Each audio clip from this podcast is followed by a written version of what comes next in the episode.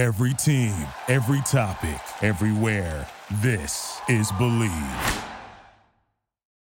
Good evening, everybody, and welcome to another exciting night of NBA basketball.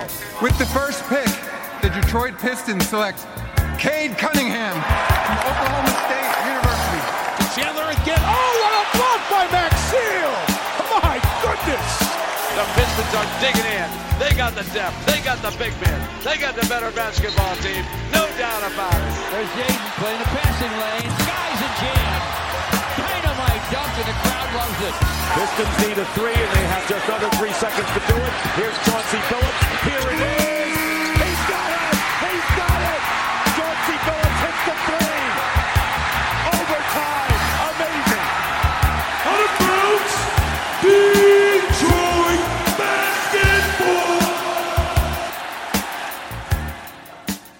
Pistons fans, hello and welcome back to another edition of the Palace of Pistons podcast brought to you by Believe. We've got a fun crew here today for this week's show. It's myself, Aaron Johnson. Jasper Apollonia is back this week. We missed him last week, and we've got Tim Forkin in the building here today. Tim, fresh off a, a trip to Mexico and a, and a sickness, but he's battling through, wanted to join, was a late addition to the show. Tim, how we feeling? Are we better? And uh, it's good to have you here. Yeah, I'm I'm I'm great. I'm I'm feeling as rested as possible. Was sick, uh, battled through it. Um, I I come back tanner like Cade has as well, and Cade has been an absolute tear since he came back. Tan Cade is here, so maybe Tan Tim will will be uh I'll ball out in the same way that Cade has since he's returned. Uh, so yeah, all good here. Happy to be here with you boys talking the Pistons. Tan Tim and the flu game sounds like the most confusing children's book title of like in the history of the world. But we're happy to have Tim here. Let's fork and go. That's all I gotta say to There you go. He he popped up on my screen. This is a surprise to me as well, and I got I got real excited. So happy to have this crew together and uh, get into another exciting edition of the Palace of Pistons podcast. yeah, we've got certainly a lot to talk about. The Pistons have played a, a few interesting games here over the last week or so. Couple late losses to the Magic and the Knicks, with plenty of eyes on how the Pistons went down in those games. But they then battled back and picked up a win against a, a Chicago Bulls team that shot historically bad from the three point line. We're going to talk about all of that. We're going to talk about Mike Muscala, the return of Isaiah Stewart, so much more to talk about on the show. But before we do that, I do want to mention our sponsor this week, Bet Online. Bet Online continues to be your number one source for all of your basketball wagering needs, including pro and college hoops throughout the year. With up to the minute odds, stats, and trends, you can follow your favorite team's path to the playoffs with in game live betting, contests, and all the player props. Experience the world's best wagering platform anytime from your desktop or mobile device.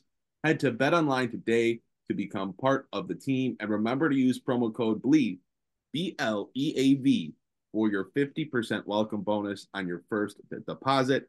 BetOnline, the game starts here. Okay, so let's talk about these last three games for the Pistons. It was a, a couple really tough losses to watch against the Magic and the Bulls uh, after, or excuse me, the Magic and the Knicks. Uh, I had written about Monty Williams and the fact that he just needs to be better for this team to play better. Um, that's on our Palace of Pistons Substack. I would highly recommend checking that out on palaceofpistons.com. So I wrote about that, and I and we're probably gonna hit on some of those points that I wrote about here uh, in today's show. But I mean, let's let's start with these these losses to to Orlando and and to New York. The Pistons had some chances in both of those games. They ultimately come up short. There was the Paolo game winner that thought was a travel, looked like a travel. The NBA doubled down and said it wasn't a travel. And then there was the the Knicks loss where Dante DiVincenzo turned into a WWE wrestler and speared Ausar Thompson's knee, creating a loose ball. The Knicks picked it up and got a bucket at the rim where the Pistons were then called for committing a foul. It was Jalen Duren who also committed the foul on Paolo Banchero's game winner in the Magic loss. So, I mean, those last two ga- those last two losses for Detroit really, really brutal. But then they bounced back with the win against Chicago. I guess these last three games for the Pistons, I mean, what are we taking away from, I guess, them playing a little bit more competitive basketball after some recent blowouts? I, I mean, for me, it's Cade Cunningham. Like, like we joked about Cade coming back with a tan, but he looks rested. He looks healthy. He looks absolutely dominant. Uh, the guy has just been on fire since coming back from the All Star break. Honestly, he has been on fire for longer than that. Uh, I sent out a tweet yesterday, kind of just breaking down how good he's been. And really, the, the common denominator there is him playing next to Jaden Ivey instead of Killian Hayes. Um, the the splits on the year are honestly shocking. Uh, Cade basically goes from like a 43, 44% three point shooter next to Jaden Ivey to like a 29% three point shooter next to Killian Hayes. So it's it's great to see that like Cade is coming along in the way that exactly you'd want him to. Um, yeah, he's he's just been absolutely on fire. I thought he outplayed Paolo. Uh, I thought he was the best player on the court against the Bulls, and I thought he was fantastic against the Knicks as well. Look, with the Paolo game winner, um, I, have to be honest. I did not think it was a travel. When you look at just the way that NBA uh, rules work when it comes to picking up your pivot foot and all that stuff, uh, Paolo didn't travel.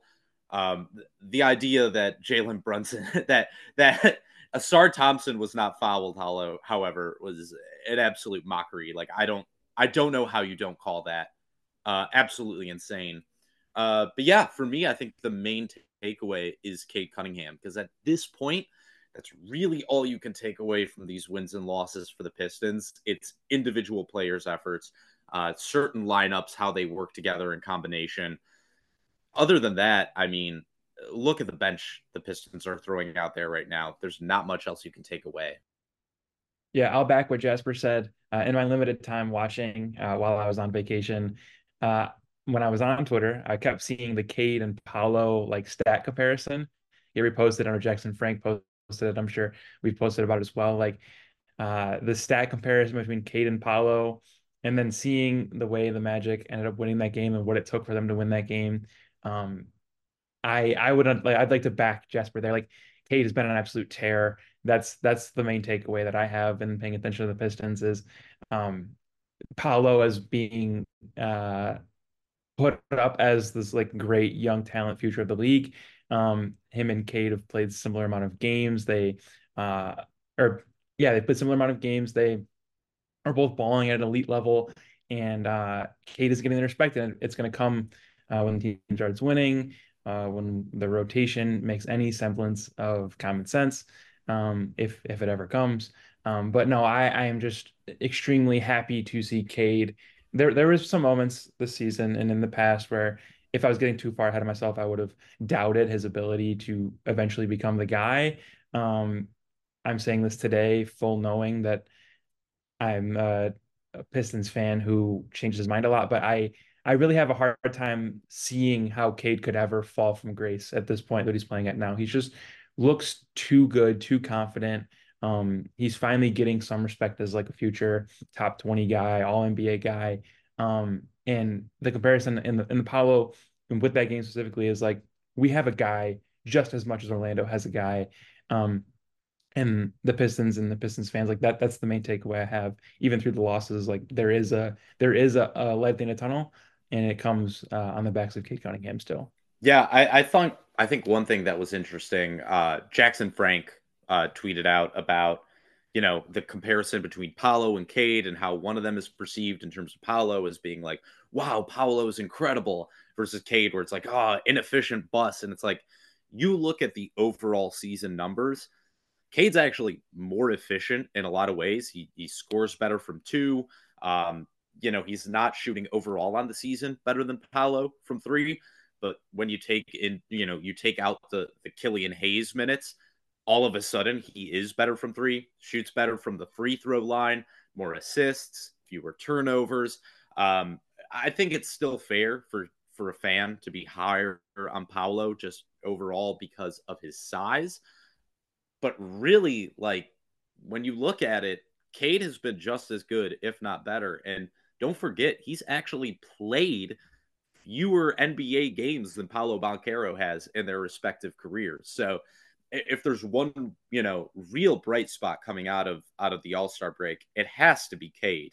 Um, even if, you know, the the team results haven't necessarily been where you want, there's a reason they've been in all those games. It's it's him. Yeah, Cade, Cade's last four post All Star break, 30 points, eight assists uh, in a 14 point loss to Indiana. Then they had 26 point, 26.7 rebounds, four assists in that Magic loss against the Knicks. He had 32 points and eight assists, and then the Bulls game, uh, 26, five and five. So he's come out of the All Star break a lot better than how he went into it, and I think that's maybe what led to some of that discourse is Cade put up two stinkers, two bad games right before uh, the All Star break, and then obviously wasn't in the All Star game, wasn't in the competition where they had, uh, you know, three of the last four number one overall picks playing in the skills competition or whatever it was. So I think it was just like a, a bad time to go on a break with how Cade went into the All Star break, but he's come out and he's been absolutely dominant. And the the thing for me is he started off the month and he'd be under 20 points a game and he would only be taking, you know, 14 shots or he took 11 shots in the loss to Phoenix before the All-Star break. Like to me, the Pistons are going to go as, as Cade goes. And and unless he's had he has a 15 assist game and his teammates are are, are shooting uh, you know, historically amazing from from outside, Cade, Cade needs to be taking more shots. Like he needs to be around 20 shots a night every single game. Like, and there should be games where he's over 20 shots a night. He just needs to be that type of alpha with this team. Now, I get against the Bulls, he only needed 13 shots to get 26 points, and that was enough, but they had contributions from everyone in that starting lineup and got points off the bench from Simone Fontecchio.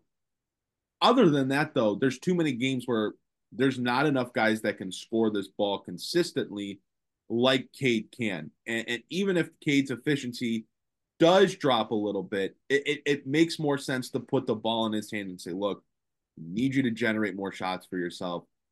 We, we like that you generate shots for others, but if we're not shooting well enough or we're not finishing those touches, we're, we're it's not going to matter. So yeah, no, he had 20 points against or 20 shots against Orlando, 19 against the Knicks. Like that's where I think he needs to be. And he can still rack up assists while doing that. The bigger thing is him playing bigger minutes, right? 36 against Chicago, 36 against New York when he's playing 24, 25, 26 minutes. It just that's Monty Williams doing things that make no sense and you're going to see worse games from Cunningham when he's playing 10 less minutes than than he should be on a nightly basis. So uh, yeah, Cade's been absolutely spectacular post All-Star break. I liked what I've seen from Ausar Thompson as well. He's hit a couple big shots in late in games for Detroit. He's playing really good defense uh, in that starting lineup. I was surprised that he remained in the starting lineup when uh, Isaiah Stewart returned against Chicago. I figured it was going to be Fontecchio uh, that just slid into the you know three spot or whatever, but uh, Ausar stayed in the starting lineup and played a really good game. So I, I really like what I have seen from him as well. I think a couple guys that the the the pulse is a little bit down on right now might be Jaden Ivey and Jalen Duren. There's been a lot of talk about Duren's defense. I, I, did not like the way he looked towards the end of that Bulls game. Had some turnovers, some bad shots. Um, just did not play great in the final six minutes when he came back into the game. Um, people have really, really talking about his defense, which I, I do agree is a problem. Um, and then Jaden Ivey, who's not been super efficient, has been battling his own turnover issues.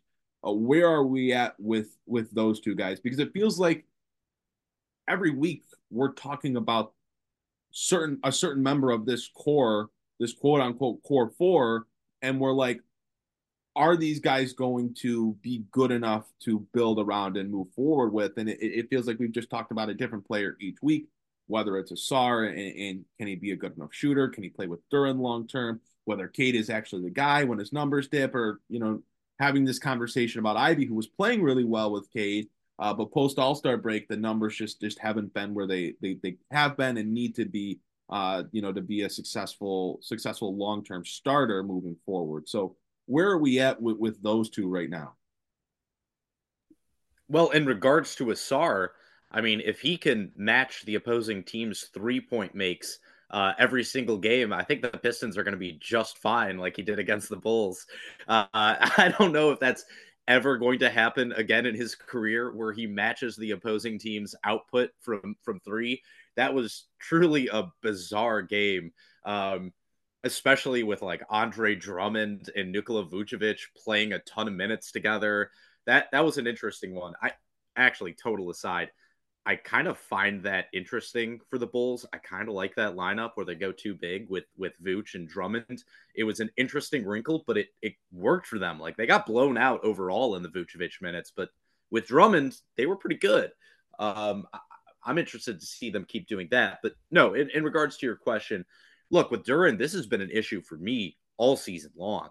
Uh, it was a huge issue from game one. It's continued to be a big issue look, the, no one is debating he is an elite finisher at the rim, especially in the pick and roll. His screen game has really come a long way. Uh, against the Bulls, I thought it was especially noticeable. You know, the first two shots Cade Cunningham took were mid range jumpers that he came off of Duren's screens for. Um, the one where he crossed over Alex Caruso, sent him right into the screen, and then you know shot the shot the J.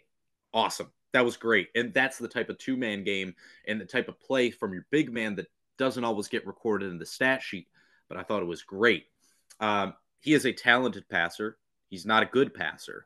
And that's, I think, kind of the issue with Duren right now. There's talent as a rim protector.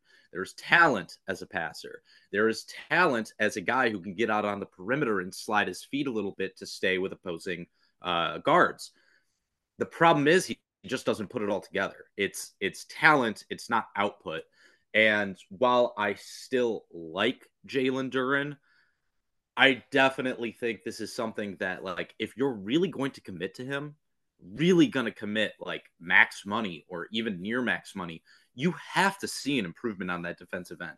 He does not get out to the perimeter quick enough. Like he doesn't close out well. Um, and I just think that that is a really, really big issue when you are a big man who's getting put into pick and roll defense a lot. I, I just I don't see how you can make that work in the end. With in regards to Ivey, I'm not as worried. We know he is going to have hot stretches and cold stretches. This happened last year too. I look at the overall numbers since he went back into the starting lineup. I mean, look, he's averaging 17 and a half points, four and a half assists, four rebounds, shooting almost 45% from the floor and 39% from three. Like that is that is output I am comfortable with over an extended period of time. I just think that's what you need to see from him right now is like next decade, does he in the end like give you that that high level output that you need from a secondary guard? And more importantly, how does he affect Cade's game? And that brings me back to what I was saying before, where, you know, Cade Cunningham's efficiency with Jaden Ivey in the starting lineup. I mean, since December 18th, which is when Ivey came into the starting lineup, Cade's averaging almost 24 points, almost eight, uh, eight assists, four and a half rebounds, 50% from the floor overall, 43% from three, and 82% from the line. Like that's more important to me for what Jaden Ivey gives you right now. He doesn't have to be the kind of guy that's going to cause a debate over who should be the first option, option, second option uh, among fans every night. Doesn't have to be that. What he has to do is ensure that the guy, Cade Cunningham, who is your lead guard, is being able to be effective efficient and giving you that kind of output. And right now, that's what he's giving you. So I have no issue with that. Yeah, I want to play devil's advocate on a few of your Duren points. I don't really have anything to add for the Ivey part. I think he's going to be what he is, which is a, a growing, very good young guard in this league who, like you said, Jasper, we have to figure out if he's going to be the guy next to Cade. Um, when he's on his own, he's great. And when Cade's on his own, he's great. Uh, they they seem to be working decently well together, but it, it, there is more work to be done there. But on the Duren points, uh, uh, just went devil's advocate twice, and this might be optimistic Tim fan brain, or or I'm just just helping the conversation here. But he's 20 years old, and it's been very clear that his ankles like are a problem. So is his inability on defense tied to either of those things. Like he's still so young. I imagine being the anchor of a defense at 20 years old uh, just would be difficult for anyone. So like, our maybe we're being a little bit too hard on him. Just once again, devil's advocate. Number two, his ankles. Like Aaron, I know we saw in person this year. Um, Duren just isn't. There's something there. I think still where he runs his his uh, his uh, gait is a little weird, and I think there's just like I don't know what drugs he's on or what they're pumping him with, or if he just has like a gait issue. But that needs to be cleaned up. That that impacts your ability to play defense. I know firsthand. I'm someone who's rolled their ankles a million times. I'm not a good defender to begin with, and if my ankles are sore, I'm not playing any lick of defense. I'm not getting out the perimeter in a world. If I was in the NBA, where I just get shots rained on me from the perimeter, um, it might be wishful thinking right now to expect that Duren can be um, this switch all do all big time defender that that he looks like and and has shown that he can be at certain points. Just two points to put out there. I think overall, um, we had the conversation before the deadline internally, just like who's the guy you'd be willing to get rid of, and at the time it was Ivey. Ivey completely went on a tear, and now Duren has kind of fallen to that that third or fourth part of the the order of the the core four, as you'd like to call it. Um, I hate because I'm the opposite of this, but I I hate taking this stance, but it's more time with Duren. He has the rest of the year and some of next for me to figure out like what kind of defender he could be um, because he's shown flashes. But right now, Ivey completely jumped him in those rankings of like how we feel about the young players. Because to finish the point, like that is what these last few games are about: is the individual outlook of these players. Um, not to say Duren can't turn all this around, just that's where he is right now, and that has to be okay. Yeah, I think a, a, a point to make here uh, to try to have a little grace with the conversation surrounding Duren is first off, he's 20 years old, still a very, very, very young player, and he is top five or six in rebounding uh, in the league, and he's top five or six in field goal percentage in the league. So he is very good at a few very key skill sets. So uh, it's it's you have to keep that in mind when we nitpick a guy like Duren, He still is very good at some very very important things. So yes, you'd like to see him play better on defense. Yes, you'd like to see him be able to to be an anchor in, in the paint and, and, be that type of guy. But I, agree. I, I do think there's lingering issues with the ankles. We know he's had bilateral ankle soreness dating back to last year. If you look at him when he's on the bench, every time he's on the bench now, he's got both of his legs wrapped up heavily from knee down. Uh, so it, it, feels like they're they're trying to preserve something there, trying to keep him on the court. I, I think I've mentioned this before on the podcast. I've definitely said it to to people in Palace of Pistons before.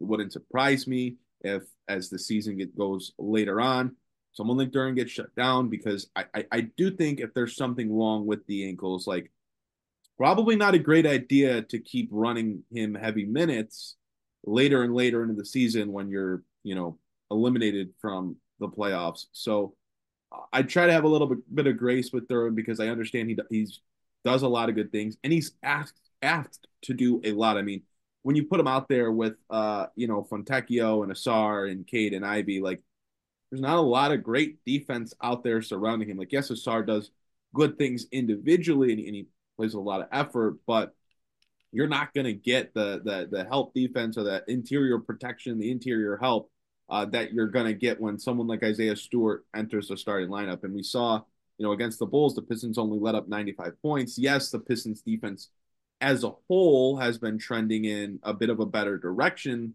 uh, since the All Star break, but it really looked better with Stewart and Duren out there, and I think that's the biggest um, positive that you could make when talking about pairing Stewart and Duren together uh, in the in the starting lineup is it's really going to help the defense because you have two guys out there now that can be big bodies that can protect the rim that can help rebound and all that. So just something to keep in mind uh, on the Jalen Duren front.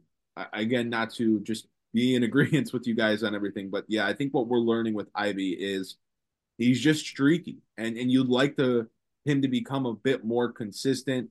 I, I do think there's a skill set development that still needs to happen with him in turning the ball over Uh, some of the turnovers that he commits are just really, really frustrating where he gets tunnel vision or just gets so wrapped up in trying to get downhill and attack the basket that he's moving and thinking and processing before he ever puts the ball on the floor. So he's moving way too fast for himself. And, you know, we've seen some of the the growth and learning how to use different speeds when he's trying to get to the rim, but there's still uh, some need for growth in that regard. So uh, that's kind of where I'm at. It's not uh, hit the panic button, trade one of these guys.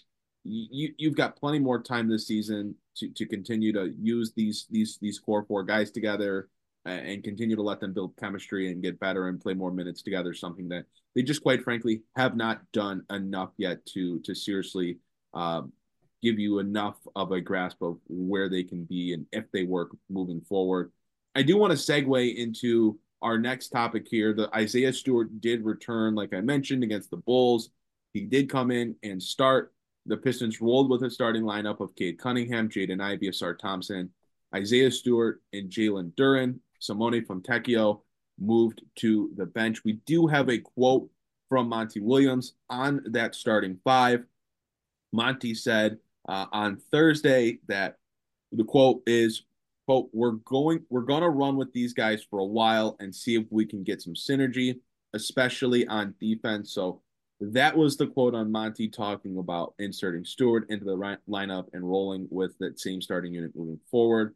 Uh, I was saying it from you know, the jump. Stewart was going to return and come back into the starting lineup. I just wasn't sure if it was going to be for Fontecchio or Ausar Thompson. So not surprised that he's back in it. I guess you can't argue with the results against the Bulls. Uh, I will put the caveat in there that the Bulls shot two of 26 or 29 from the three point line.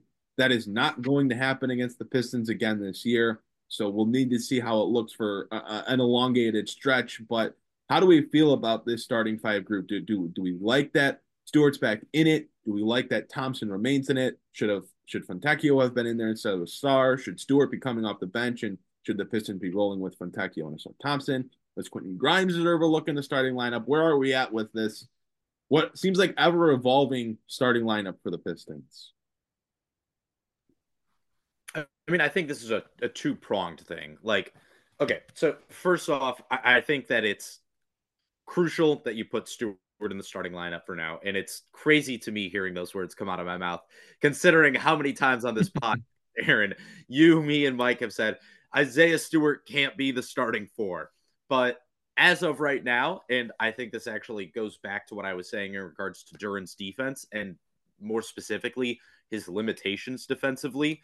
Um, you know, I, I don't disagree about the ankles thing. I think it might I think it's an issue. Ankles, ankle injuries are a, a reoccurring problem. It's something that does come up time and time again. Um, but absolutely, like what Stewart brings for, to you defensively right now, the numbers don't lie, man. Like you look at how good they are defensively versus how bad they are defensively with him off the floor. It's night and day, and, and the numbers don't lie. The eye test doesn't doesn't lie. They are much better on the floor defensively with Isaiah Stewart out there right now. And and I think the limitations of him and Ausar and Duren um, offensively in terms of shooting are definitely there. But with Cade Cunningham cooking on the way he is right now, there are still opportunities to get easy buckets. So I, I think that that, you know, in regards to Cade's development has been a big, big thing as well. Uh, I have no issue with them doing this as the starting lineup season's over. Season's been over for months now in terms of wins and losses. What's really crucial is that you find exactly what you have from your core guys. And these are the five most important players, at least that's what we believe, moving forward for Detroit. So you need to figure out if these guys can all play together. Um, you already have a financial commitment to Stewart. The other four guys are, you know, top draft picks over your last three drafts. So to me, I have no issue with them rolling out there. Yeah, would Fontecchio help with spacing? Sure. But I think when you also look at who the Pistons are throwing out there on their second lineup, which when Tim entered into this, he said, Is this going to be another Monty Williams roast session? Well, here we go, Tim. This is what you were looking for. um, with Monty Williams throwing out these asinine, all five, you know, five bench units with Quentin Grimes handling the ball as like the primary playmaker and Malachi Flynn out there getting doing whatever it is Malachi Flynn does. I think the biggest thing about that though is that James Wiseman is also now clearly back into the rotation and is going to be getting those backup 5 minutes since Monty Williams largely refuses to stagger the minutes of either Caden Ivey or Duren and Isaiah Stewart. We'd love to see Isaiah Stewart playing a little backup five, but it never happens. So when you have James Wiseman out there, I don't think you can also have Ausar Thompson on the floor because for all the limitations of Stewart and Duren offensively in terms of spacing, at least Duren can pass, and at least Isaiah Stewart is willing to take a three. And that opens up cutting lanes for Thompson. It opens up drives for Thompson. Those don't exist if James Wiseman is on the floor because he is in one place. He is in the post at all times, or he's setting the world's most ineffective screen up at the top. So, uh, to me, playing Ausar and Wiseman together is really a no go. So, to answer your question, I think it's really because A, you have to find out what you have from those five guys, and B, I just do not think that you can play Ausar Thompson and James Wiseman together and expect anything. You have to have Fontecchio shooting out there because otherwise, look at what this bench unit is giving you offensively right now, especially with Sasser out. So I, I think it's it's a necessity to have Ausar Thompson in the starting lineup, and I think it's also a necessity to have Isaiah Stewart out there as well for defensive purposes. So you want Monty Williams to stagger starters, is what you're saying. I know, I know, it's crazy. Only every only every team in the NBA does it. Only every team in the NBA does it, Aaron. So how can you expect the Pistons yeah. to do it too? You you, um, you my head there. I'm a little confused. That seems like something that just doesn't. It's not possible. You're not allowed to do that. It's in the rule books. I mean, so this is incredible, Aaron. I thought so too, but I've only played middle school basketball where you have to play all five, all four of your uh, uh, bench units at all times. So you know you have to put five guys out there for at least five minutes Everyone's a game. Got to play a couple quarters. You know that's how. It yeah, I thought that I thought that's how it worked for the NBA, but no, because I watched the Bulls just two nights ago stagger their starters. Um, oh my god, I it was insane. I mean, there was a there was a point at the end of the first quarter where the Pistons were playing all five bench guys, and the Bulls had Coby White, uh, uh, uh, Andre Drummond, um, DeMar DeRozan, and Alex Caruso all on the floor, either together or at different times, and they destroyed the Pistons. So, of course, Monty Williams, the $78.5 million man, what does he do? What does he concoct? What scheme, what lineup does he throw out there to counteract that Bulls lineup in the second quarter? Oh, uh, the exact same one he finished the first quarter with that got slaughtered and continued to get slaughtered until the starters came back into the game. So, yeah, man, I, I got no answers for you there. Look, I, it's bad enough that it's a it's a five man bench unit for for ten plus minutes a game, but especially when bench guys are going down, like not having Marcus Sasser out there, so you're playing Malachi Flynn. Like, I, I just I just don't get it uh, and it's I, I, talked about it in in my piece on palaceofpistons.com but it, it's just it's just so confusing. You know you, you don't want to come off as this arrogant guy that thinks he knows better than a, a, professional but it's like this is the same stuff that that we're hearing from everyone. It's like ryan Russillo said it uh, on the bill simmons podcast earlier this week when when you can watch league pass and know what the pistons need to do it shouldn't take Monty Williams coaching this team for 50 games to figure out what you've been watching, what you've been seeing, what you've been thinking since the first few weeks of the season. So if the Pistons could just maybe stagger Ivey and Cade a little bit, Duren and Stewart a little bit, like I think they'd see better results from a game uh, for a full 48 minutes rather than your starters come out in the first with three, four minutes left you're up two, three, four points, whatever. By the time they get that all back in, you're down six, seven, eight, nine. And then you do the same thing in the half, uh, in the second half, and they're coming in with six, seven minutes left in the fourth quarter, and you're down seven, and they've got to just try to come back from that hole that, that the all bench unit uh, has dug them into. So, you know, if the Pistons are at full strength, I, maybe Marcus Sasser makes a difference in that. I, I still don't would never say to run an all bench lineup. Um, but I don't think it's ever going to change, at least not this season. I, I, think Monty Williams has made it very, very clear, despite all of, of the discussion surrounding it, despite all the different players he's coming in and out, despite what all the analytics that they may or may not look at say, uh, he's not changing. And as frustrating as, as it is, I think that's just something we're going to have to deal with watching this team on a nightly basis. But it's also something that's certainly held this team back from winning a handful of more games this year.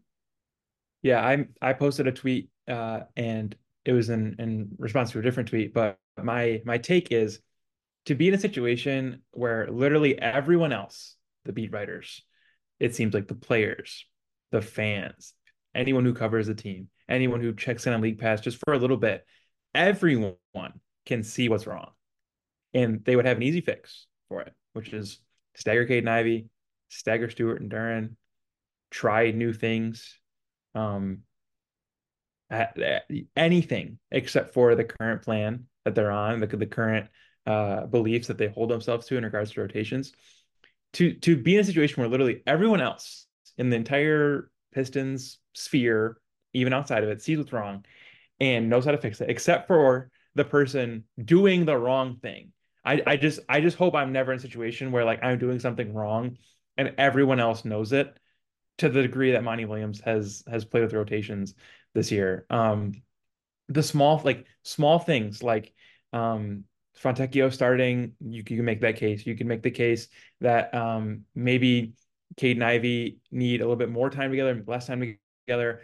Any any way you want to spin it would be better than what has transpired with the rotations this year. I think it was like data driven Pistons fan or somebody like that who posted like the the the visual splits of like who's playing what minutes um, from one of the recent games, and it's like, oh wow, I can see the exact point which all five players platoon swapped to the bench, and the other five came in, and some of the other other players like are not NBA players that are coming in. So you have a group of some non-starter NBA players and some non-NBA players, uh, one of which would not you'd not be surprised to know is James Wiseman playing in the same lineup together. And then I don't know if anyone's surprised when the Pistons lead evaporates or they quickly go down by even more. Um, I want to touch on the the Wiseman point for a second, and we can use this to talk about like Mike Muscala as well. Um, like it would if there's betting odds of of James Wiseman being on the Pistons next year, I'm not sure I mean, Bet Online, if you're listening, you should get on this. I'm not sure where it would land, whether it's going to be like it's actually a debate whether or not be like minus odds or not for James Wiseman to be on the Pistons. This commitment to him playing, um, and I'll pull one more tweet in from Jack Kelly of like a uh, core four and core support. He did like Cade Ivey, Ausar, Duren in the core four, and then Sasser, Grimes, Fontecchio, and Stewart in the core support. And the first response is from data driven Pistons fans said they only need to use those players. So maybe you put like Troy Brown or Shake Milton in this in the spot where Marcus Sasser would be, but like anyone else could see, hey, you have eight, maybe nine NBA players on this roster, or people who like would be like the right players to insert into the lineup to make those core four players uh, shine or at least get the most out of them. You only need to play eight players. A smart, strong, disciplined coach would only play the players who are NBA players. I mean, how many years did Tom Thibodeau play seven guys on the Bulls and partially like ran some of them into the ground for the sake of having a winning team. Now, I'm not saying we need to play Cade 42 minutes a night, although it might take that to win sometimes, but or with this with the way the roster currently constructed, but with the fact that they have to play 10 players, the fact that they have to be the first five and the second five, and the fact that James Wiseman is in that second five, um, I'm not sure we can come back with any other take except for like if this is a Monty problem. And the Mike Muscala uh, buyout when he was clearly helping Ausar Thompson, like I'll let you guys carry this topic here, but to to agree to a buyout with Mike Muscala, who maybe you're doing a favor. We know that there's some agent connections there with the Pistons who have been uh, heavily infested by uh, agents and agent uh, agent favor um, like paradise right there. It's an escapade for any agent who needs to get a buyout for their guy to send to the Pistons. So, um, all that to say, we've seen ways in which this could work. We saw ways where Sarr shine with next to Muscala. We see what Muscala does for the good guards uh, on the team, and yet uh, he gets bought out. And that if that's because Monty said we're playing James Wiseman, then there's no coming back from from the way the Pistons are operating right now. Yeah, I mean, well, in Chicago oh, played sorry. nine guys the other night.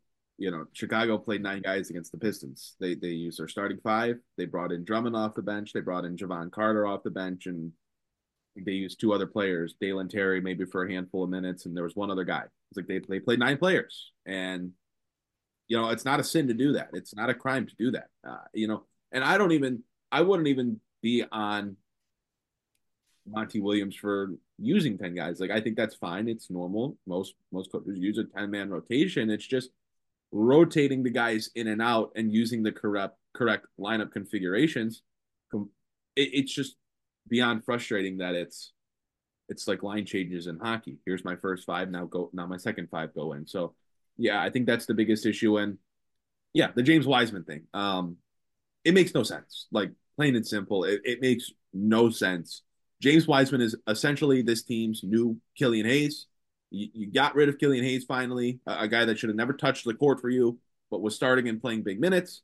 And now you're stuck with James Wiseman coming off the bench and having games where he's playing more minutes than Jalen Duren or, uh, you know, leading the bench in minutes played in the game. And it, it there's there's just no numbers that show James Wiseman is helping this team.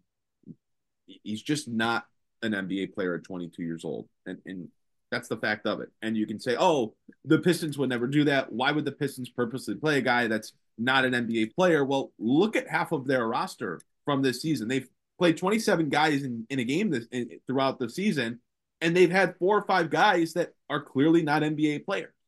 Killian Hayes, not in the NBA anymore. There's been absolutely zero talk about him joining a new team. Joe Harris, another guy, not in the NBA anymore. No talk of him joining another team.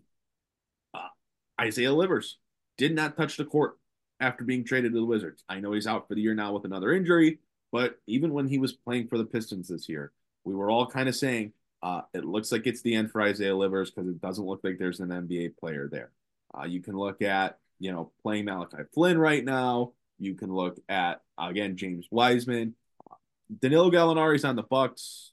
He's definitely on the back end of his career. I don't even know how much he's playing for them right now. I did see he was playing in one game, but I don't know if that was just a, you know, get him on the team and they needed a guy type of thing. But they've they've played guys that just aren't NBA players all season long. They've started them, they've closed with them, they've played them big minutes. So, uh, yeah, that's exactly what's happening with James Wiseman. And let's segue into that Mike Muscala discussion because it is certainly connected. It's so the Pistons filed Mike Muscala. They did it just before the deadline, uh, in which players had to be waived in order to be eligible to sign with a playoff contending team. Uh, there were reports that Muscala is drawing interest from playoff contenders. I think Philadelphia, uh, OKC were a couple teams listed, um, but we don't know who who wanted the buyout. Was it Mike Muscala or was it the Detroit Pistons? And if Muscala's got interest from playoff contenders, part of me thinks it was Muscala. I don't know if that's why he wasn't playing in Detroit or if it came after the desire to get bought out came after uh, he was losing his minutes to James Wiseman. I thought Mike Muscala was playing well in his minutes, one of the few Pistons with a positive plus minus in uh, his time on the court this year in Detroit. Uh, there was a seamless fit with him coming off the bench, spreading the floor. They even started him a game or two. Uh, his minutes with Ausar Thompson were really productive because you were allowing Ausar to play in the paint, play in the dunker spot, play uh, the baseline cutter as Muscala spread out on the wings and in the corners. But Muscala's gone now, and that's opened up all of the backup minutes for James Wiseman. I, I would have really liked Muscala to stuck around even next year. I think he's a a, a, a third string, big, plays the four or five, spreads the floor, uh, a veteran presence, but he's now out of uh, the Pistons organization. I mean, does that move make any sense for Detroit for a guy that seemed like, you know, yeah, he, he was going to play this year and should have played this year and could have played this year with the Pistons, but also was maybe making a case to be here a little bit longer term and sign a, a new contract with the team uh, in the offseason. I think you, and I can't believe I'm about to defend Monty Williams here. I think it had to have been on Muscala's part Like it had to be him being like, look, I don't I don't want to do this. I'm getting older. I want to play for a playoff contender. Like I think that just has to be what it is because look at the results. I mean, look, you had last, you know, two nights ago against the Bulls, you had James Wiseman come in and the first six possessions for the Bulls after he came in, they went directly at him, either via Drummond in the post or on the pick and roll. Every single possession was tailor made to go at James Wiseman.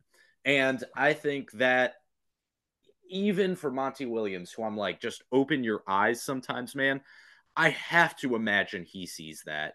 And look, there has got to be a reason why Muscala was playing over Wiseman at first, and they won a few games. Like, I don't think Monty Williams would fully ignore that. My guess is Muscala got out there, played well. I think he, you know, rehabbed his his trade value a little bit because obviously he was kind of just getting dumped for for Marvin Bagley. Um, I I just I have to assume that's what the case is. Is Muscala being like, hey, look, I gave you a few good games. Agent shenanigans as tim forkin said we have like a real mueller report going on here. We have we have agents that are infesting the political uh, pistons organization here. They have to be getting rid of. Um, i just think that has to be what the case was. There's there's no way that you could look at the results with wiseman on the floor versus muscala on the floor and say you know what mike muscala you gotta go buddy uh, it's it's james wiseman time uh, it had to have been the case. So that's what I am assuming is is what happened here. Anything else would just be I can't say I'd be surprised just based on how this organization operates, but it would somehow be like even a bigger show of malpractice by this front office and this this coach than almost anything else that has happened this year outside of uh, Killian Hayes starting over Jaden Ivey. Like it, it, it, the results were so obvious. They were so clear with Muscala on the floor versus Wiseman. So uh, that has to have been the case. It has to have been, right, Tim? Has to have been. I don't. I don't have much to add. You just laid it out perfectly. Um, I will miss the Mike Muscala minutes. I really liked him in a short time, uh, and I hopefully he goes to a good team um, where he can win something. Uh, I know he's been a part of some pretty consequential trades in his in his time. Uh, and let's see if his trade of the Pistons has any sort of consequence. Right now, it does not, uh, with the Pistons waiving both of the players they acquired in the deal. Um, I'm pretty sure Mike Muscala hit a shot uh, that gave the Sixers the pick, um, or gave uh, their, his team a loss that gave the Sixers a pick to take Tyrese Maxey, um, which is a pretty incredible uh, like future piece of trivia.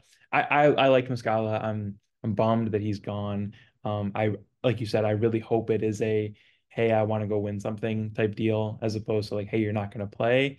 Um, but the fact that we have to question it uh, on this podcast or even in private uh, is noteworthy in itself. I'll say this too. Like, here's another reason why I believe it has to be Muscala because if you look at basically how this all played out, the Pistons, don't forget, traded two second round picks in order to acquire Marvin Bagley, as well as Trey Lyles, who probably is the best player involved in that deal. Um, I, they then turned around and traded an additional second round pick to Washington, along with Livers and Bagley, to get Muscala and Gallinari, who are no longer on the team. So they traded multiple, basically multiple second round picks and Trey Lyles for nothing for absolutely nothing at the end of the day. So that's why I have to believe it was Muscala saying, "Hey, please do me a favor," because otherwise, what you've done is gotten rid of Marvin Bagley and Trey Lyles and Mike Muscala in order to get rid of multiple second round picks so you can play James Wiseman, who is the worst of all three of those players. So, like, if, if it's not Muscala begging to get out, all I can do is make like Italian hand motions to that, like "Ma fai?" What are you doing here? What is going on?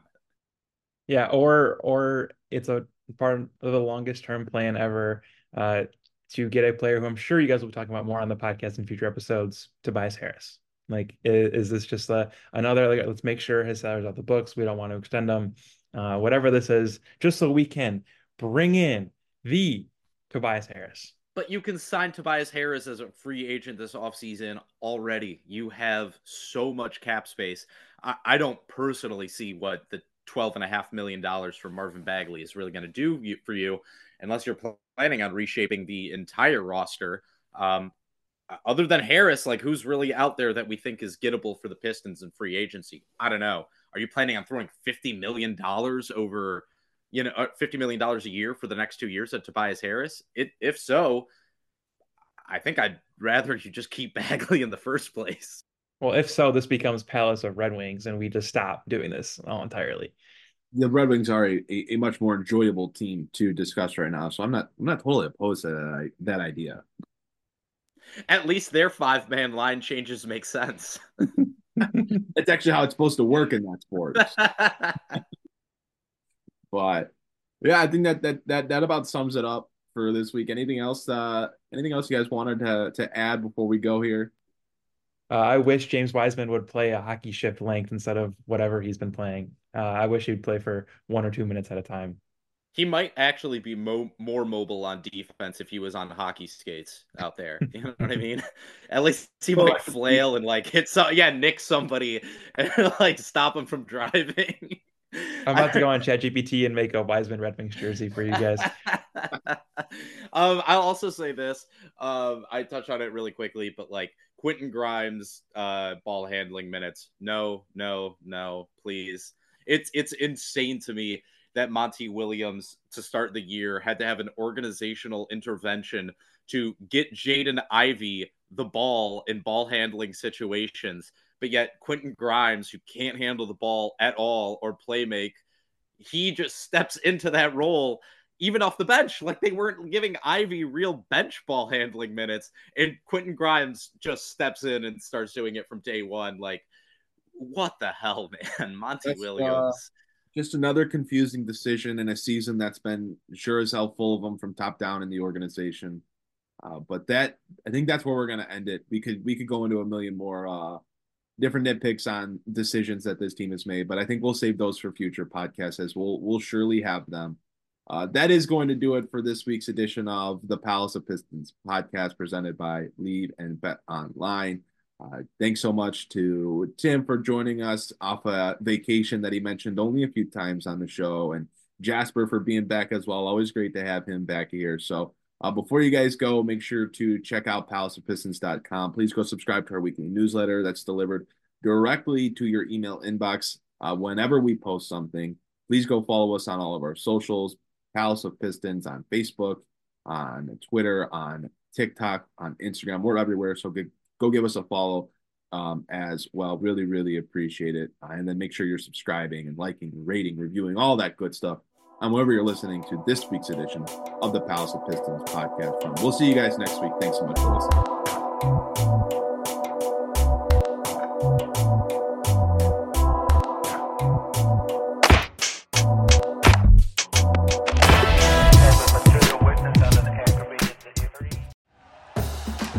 For listening to Bleav. You can show support to your host by subscribing to the show and giving us a five star rating on your preferred platform. Check us out at Bleav.com and search for B L E A V on YouTube.